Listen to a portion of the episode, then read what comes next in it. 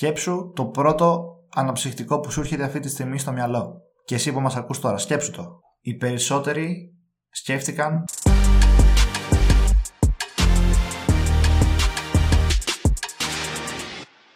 Γεια σας και καλώς ήρθατε σε ένα ακόμα Business Talks. Είμαι ο Δημήτρης και σήμερα θα μιλήσουμε για το branding στην ψηφιακή εποχή. Φυσικά δεν είμαι μόνος μου, γιατί έχω δίπλα μου, όπως πάντα, το Χάρ και τον Άλεξ. Γεια σας παιδιά. Καλησπέρα. Πιάστε ένα καφέ και ετοιμαστείτε για το σημερινό επεισόδιο. Ο καφές είναι απαραίτητος για κάθε επεισόδιο που κάνουμε. Και για μας, αλλά και για εσάς όταν μας ακούτε, για να καταλαβαίνετε καλύτερα αυτά τα οποία σας λέμε. Γιατί χωρίς καφέ η αλήθεια είναι ότι δεν γίνεται. Είναι πολύ υψηλό επίπεδο η εκπομπή αυτή για να καταναλώνετε χωρίς καφέ. Με δικιά σας ευθύνη πάντα. Ωραία, ας ξεκινήσουμε. Αλλά για να ξεκινήσουμε θα πρέπει πρώτα να δώσουμε έναν ορισμό για το branding. Τι είναι λοιπόν το branding? Κοιτάξτε να δείτε, υπάρχει ο ξενέρωτος ορισμός.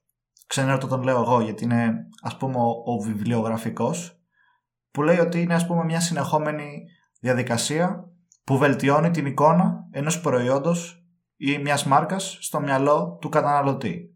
Ωραία, εσύ πώς θα τον έλεγες καλύτερα αυτόν τον ορισμό; Εντάξει, υπάρχουν πάρα πολλές ερμηνείες προφανώς. Δεν υπάρχει μόνο μία σωστή. Ακόμα και στη βιβλιογραφία, όποιο βιβλίο και να ανοίξεις, μπορεί να είναι τελείως διαφορετική. Νομίζω ο ορισμός που μας άρεσε περισσότερο ήταν αυτός που έχει δώσει ο Steve Jobs. Ότι το καλύτερο marketing δεν έχει σχέση με το προϊόν, αλλά με το τι πρεσβεύει η εταιρεία που έχει αυτό το προϊόν.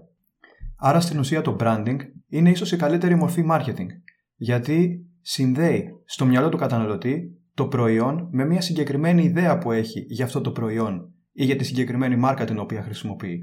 Οπότε, όταν θα του έρθει κάτι συγκεκριμένο στο μυαλό, το πρώτο πράγμα που θα σκεφτεί θα είναι η συγκεκριμένη μάρκα και το συγκεκριμένο προϊόν και θα επιθυμήσει να πάει για να το αγοράσει. Γι' αυτό το branding σχετίζεται πάρα πολύ με το marketing και είναι τόσο σημαντικό για μια επιχείρηση από μια μικρομεσαία μέχρι μια μεγάλη. Και όσο μεγαλώνει η επιχείρηση, τόσο μεγαλώνει και το brand της. Νομίζω ότι δεν είναι ότι σχετίζεται, είναι ουσιαστικά μέρος του. Ναι, είναι, ναι. όχι, δεν το νομίζω, βασικά είναι. Ναι, αυτό ήθελα να πω. Τέλος πάντων, τώρα μην κολλάμε σε λεπτομέρειες. Νομίζω ότι ο κόσμος έχει καταλάβει τι είναι το branding. Και μπορούμε να δώσουμε και ένα παράδειγμα γι' αυτό κιόλας. Ναι, ναι, βοηθάει περισσότερο. νομίζω. Βασικά, όχι ένα, πολλά έχουμε. στο Υπάρχουν μυαλό μας. αμέτρητα παραδείγματα γενικά εκεί έξω. Το αγαπημένο μου που μου έχει κάνει να συνειδητοποιήσω τι πραγματικά σημαίνει ένα καλό brand είναι το ερώτημα σκέψου το πρώτο αναψυχτικό που σου έρχεται αυτή τη στιγμή στο μυαλό. Και εσύ που μας ακούς τώρα, σκέψου το. Οι περισσότεροι σκέφτηκαν την Coca-Cola σαν ε, brand αναψυχτικού. Ενώ υπάρχουν τόσες πολλές μάρκες αναψυχτικών, δεν είναι απίστευτο που οι περισσότεροι ξέρουμε από τώρα τι θα σκεφτούν. Λόγω του brand της Coca-Cola. Και ποιο είναι το point αυτού του παραδείγματος; Μπορεί η Coca-Cola να μην έχει το καλύτερο προϊόν, να μην έχει το ποιοτικότερο προϊόν και να μην έχει και το φθηνότερο προϊόν. Αλλά οι περισσότεροι σκέφτηκαν την Coca-Cola. Και γι' αυτό ακριβώς έχει το καλύτερο brand. Δηλαδή, για ποιο λόγο να δώσει κάποιος 3 και 4 ευρώ για ένα καφέ από το Starbucks; Τη στιγμή μπορεί να πάρει ένα καφέ ο οποίος είναι πολύ φθηνότερος, ακόμα και καλύτερος από μια τοπική καφετέρια. Γιατί δεν ξέρει να πίνει καφέ πρώτα. Καλά και αυτό, αλλά κυρίως επειδή το ποτήρι που θα πάρει το καφέ έχει πάνω το σήμα το Starbucks. Και μάλιστα κάνουν και κάτι πολύ ωραίο και έξυπνο τα Starbucks. Είναι αυτό που γράφουν πάνω στο ποτήρι το όνομα του πελάτη τους, με το μικρό του κιόλας, και έτσι το κάνουν ουσιαστικά πιο εξατομικευμένο για τον ίδιο τον πελάτη, τον φέρουν πιο κοντά στην οικογένεια ας πούμε και το μόνο που κάνουν είναι να γράφουν το όνομά του πάνω στο ποτήρι.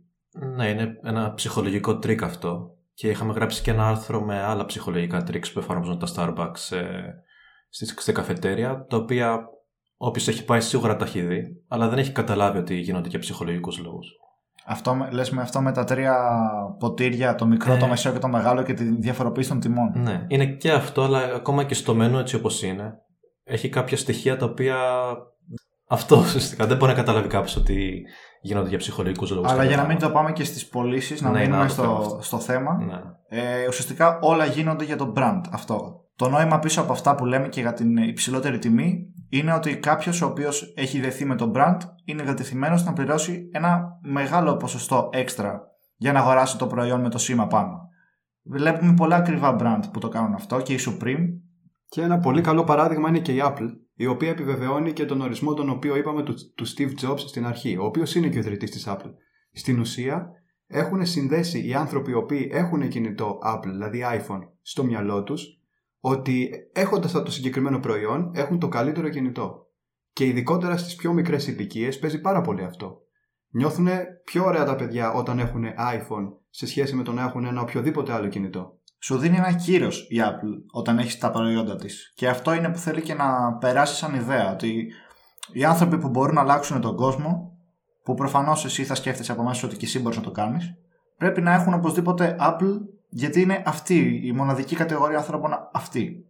Αυτό για όσους δεν ξέρουν είναι και το μήνυμα που είχε περάσει στην πιο διάσημη καμπάνια που είχε κάνει παλιά με το Think Different και η ουσία της διαφήμισης εκείνης ήταν αυτή ότι οι άνθρωποι που είναι αρκετά τρελοί για να μπορέσουν να αλλάξουν τον κόσμο είναι και αυτοί που στο τέλος το κάνουν.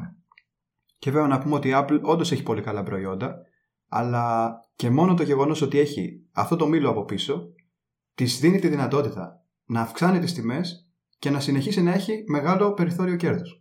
Ε, κάτι ήθελε να πεις πριν για τη Supreme, η οποία είναι επίσης καλό το παράδειγμα. Την ανέφερα γιατί κάνει ακριβώς το ίδιο πράγμα με το να εκμεταλλεύεται τον brand της για να πουλάει ακριβά.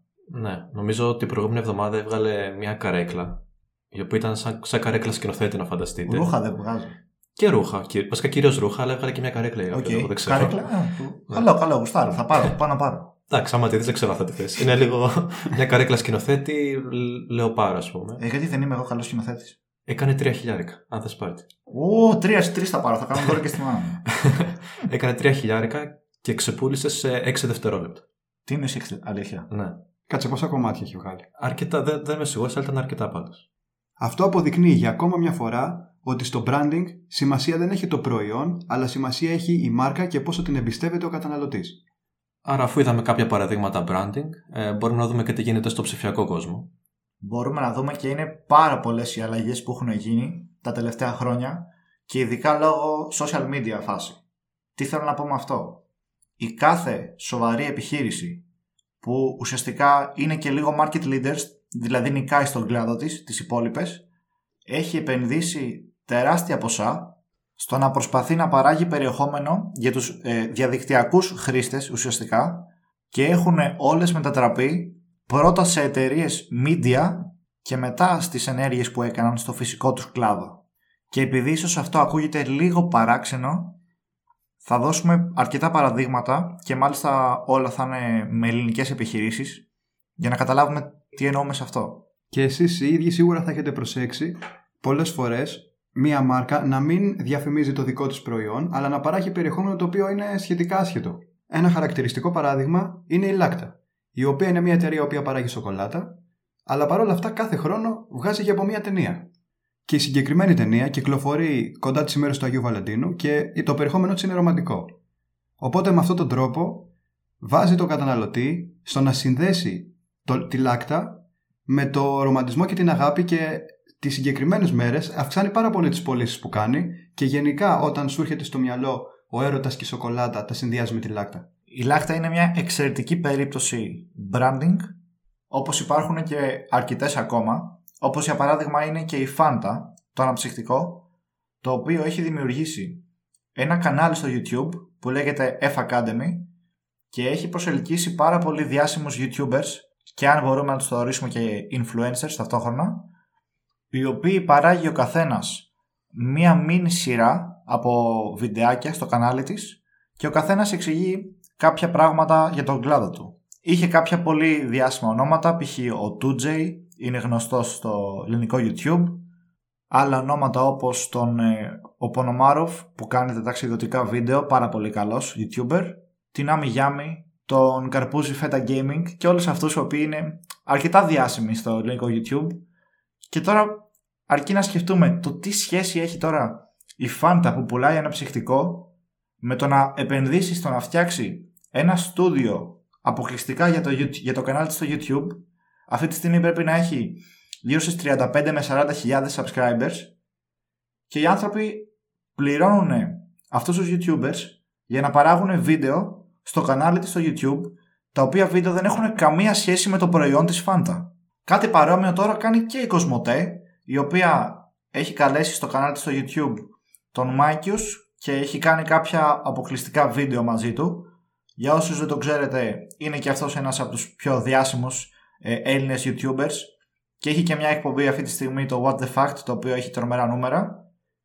Και ενώ μιλάμε για την Κοσμοτέ που είναι μια εταιρεία παροχής τηλεφωνικής υπηρεσίας, επενδύει χρήματα σε έναν YouTuber για να παράξει περιεχόμενο στο κανάλι της, το οποίο και αυτό πρέπει να έχει πάνω από 30-40 χιλιάδες εγγραφές στο κανάλι της στο YouTube, το οποίο βίντεο και αυτά δεν έχουν απολύτως καμία σχέση με την υπηρεσία που παρέχει η Κοσμοτέ. Ή μπορούμε να πούμε και το άλλο, πως ε, στους λογαριασμούς στο, στα social media, κυρίως στο Instagram, ε, κάποιων ε, διασύμων, πάλι influencer, τρέχουν πάρα πολλοί διαγωνισμοί, οι οποίοι προφανώς είναι χορηγούμενοι από το εκάστοτε brand και ο influencer κερδίζει ένα μεγάλο ποσό για να κάνει αυτή τη διαφήμιση και είναι ένα ακόμα παράδειγμα στο πώς έχει στραφεί η αγορά να κοιτάει προφίλ στο Instagram, influencer και κανάλια στο YouTube. Άρα αυτό το οποίο κάνουν οι εταιρείες είναι να προσλαμβάνουν εντός εισαγωγικών ανθρώπους οι οποίοι δημιουργούν περιεχόμενο ώστε να παράξουν περιεχόμενο για τους δυνητικούς πελάτες.